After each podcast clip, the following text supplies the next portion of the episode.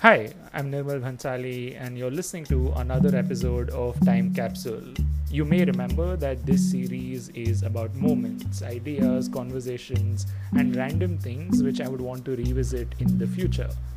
This particular episode has been weighing on my mind for a while.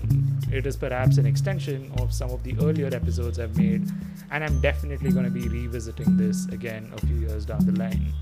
Give it a listen. Dès vu is a word in the dictionary of obscure sorrows, which is used to describe the awareness that the moment you're experiencing will become a memory. A fun and a melancholic word. I think about it a lot. When I said goodbye to my campus for the last time as a student, or when I step out of the house to go for a peaceful walk. I think about it when I hear the voices of my friends after ages have passed, or when someone gives me a hug. Lately, though, I have noticed something peculiar about my interactions, hangouts, and conversations that I've had from the last year. My sense of them has distorted. My expectations and perceptions about what I should be doing while meeting someone close, or talking to a friend online, or participating in any activity together is fractured. Distortion of our senses is one of the many dreadful things that the pandemic has caused. My sense of time is scary. I can't place 2020 anymore. 2019 feels like it was a lifetime away. I don't even understand how we're already nearing the end of 2021 what the hell happened this year? So much did. I was on a trip with friends. I went back to campus to say goodbye. I wasted a lot of time reading manga. I witnessed the horrors of COVID again, and I was lucky enough to survive. I graduated from college. I started working, and I also got vaccinated. A tiny step towards ensuring some peace in this chaos. And yet, it does not seem like the person who was going through all of these different events was me. These events appear to be from a distant history that's about to be forgotten soon. This leads me to another thing that the pandemic has done. It has distorted my sense of memories as well. I find it difficult to place people and situations to actually recollect what happened. All the different memories that I had shared with others, which I could vividly remember before, aren't so vivid anymore. There is a sinking feeling that I'll forget my past, and I'm scared of failing to remember the things that led me to this moment in my history. The past year taught me a painful lesson that I had taken a lot of things for granted. I know this is common, but I truly believe that I did take many aspects of my life for granted. The personal space that I occupied in my hostel room, the ease of access to friends, the simplicity through which we could share our time together, the unseen support around me, and so many other moments that I probably did not consider to be important at the time, but now I do. The pandemic taught me this painful lesson by snatching away future opportunities to savor these moments. Since I've realized this, I wanted to cherish things more. I wanted to focus and pay attention and ensure I don't miss out on anything. I wanted to make the most out of my time here because you never know when the next apocalypse is going to hit you. I wanted to make every moment memorable. Master Oogway in Kung Fu Panda says, Yesterday is history, tomorrow is a mystery, but today is a gift. That is why it is called the present. Millions of people across hundreds of years have said something similar. Despite knowing all of this, what I've been experiencing in the last few months was counterintuitive. In the blog post Tail End, Tim Urban lays down a painfully accurate picture of the time you spend together with the people you care about. For example, after you graduate, the amount of hangouts with your friends significantly reduces from hundreds to maybe a handful of times in a year. All of the people I know are on their own paths. We are working now and have different schedules. We don't control our time the same way as we used to before. We're scattered around in different parts of the country and the world.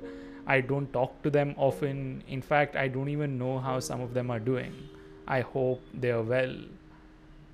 So, on the odd occasions that I do end up spending time outside by myself or hanging out with friends and family, having conversations virtually, or doing any activity together, my pandemic distorted brain is associating a substantial amount of significance to these instances.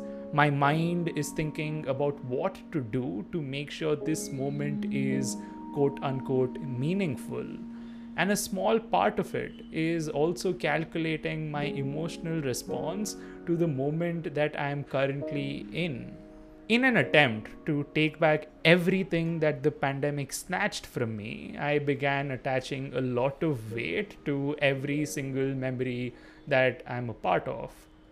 I'm giving myself up to arbitrary expectations from every interaction that I have, and a part of me is stuck in rumination about these moments as and when they're happening. If I'm walking alone through Lal Bagh and I find the walk to be peaceful, I'm also wondering till when the peace would last. If I call some of my friends to get in touch because it has been a while, I'm expecting that conversation to be memorable. While I'm on that call, a small part of me is thinking, Am I taking this for granted? Am I making the most of this moment here? Will we ever do this again? Should we talk about something else? I probably did have fun in those calls. I'm sure I was enjoying those moments. We must have spoken about something meaningful. We would have done something completely random and obscure. We would have shared our miseries. People would have cracked the same old lame jokes, and I would have laughed after a really long time. All of this did happen but a small part of me in that moment and immediately after isn't experiencing all this. I notice afterwards that I don't remember how I actually felt. I can't quite recollect what my emotional response was. My mind was wondering whether I had saved and captured this particular moment from a future onslaught of the pandemic. I was absorbed in deciding if this would become a memory to be remembered fondly. I was contemplating if the moment I'm in would be special or irrelevant. It probably was special. How could it not be? Even if it wasn't, why does it have to be? I was part of a moment in time where I was sharing my existence with others. There is no need for me to justify why that moment or any other memory is special memories can be random, absurd, and insignificant. They could even be forgettable. But I felt the need to validate every moment with some arbitrary meaning. Mary Oliver once wrote If you suddenly and unexpectedly feel joy, don't hesitate, give into it. I only needed to embrace that experience to give into that moment of joy. But I hesitated, and the moment had passed. I only had remorse to deal with later. It's not just the pandemic that has distorted these expectations of mine. I know things aren't the same anymore. We are all leading equally different and complex lives. So, when I get to spend time and share a memory together, I want to hold on to that as much as I can. I don't want to let go of this fleeting feeling. I want to remember vividly what I'm going through right now. I want to give into that moment, but I'm hesitating and failing. This is incredibly frustrating I know what I'm doing is unhelpful, and yet I'm unable to stop. I'm sure it's going to take a while for me to revert back to a place where my expectations are not so twisted. I'm well aware that it is important to make the most of my time here. Yes, it is important to pay attention. Yes, it is important to appreciate and be grateful for these memories. But to paraphrase John Green here, I can't keep thinking about moments from the perspective of an observer. I must participate in them. I hope you like listening to this episode. Let me know what you thought and if you've been having any similar or weird experiences because of the pandemic. Thank you so much. Stay safe.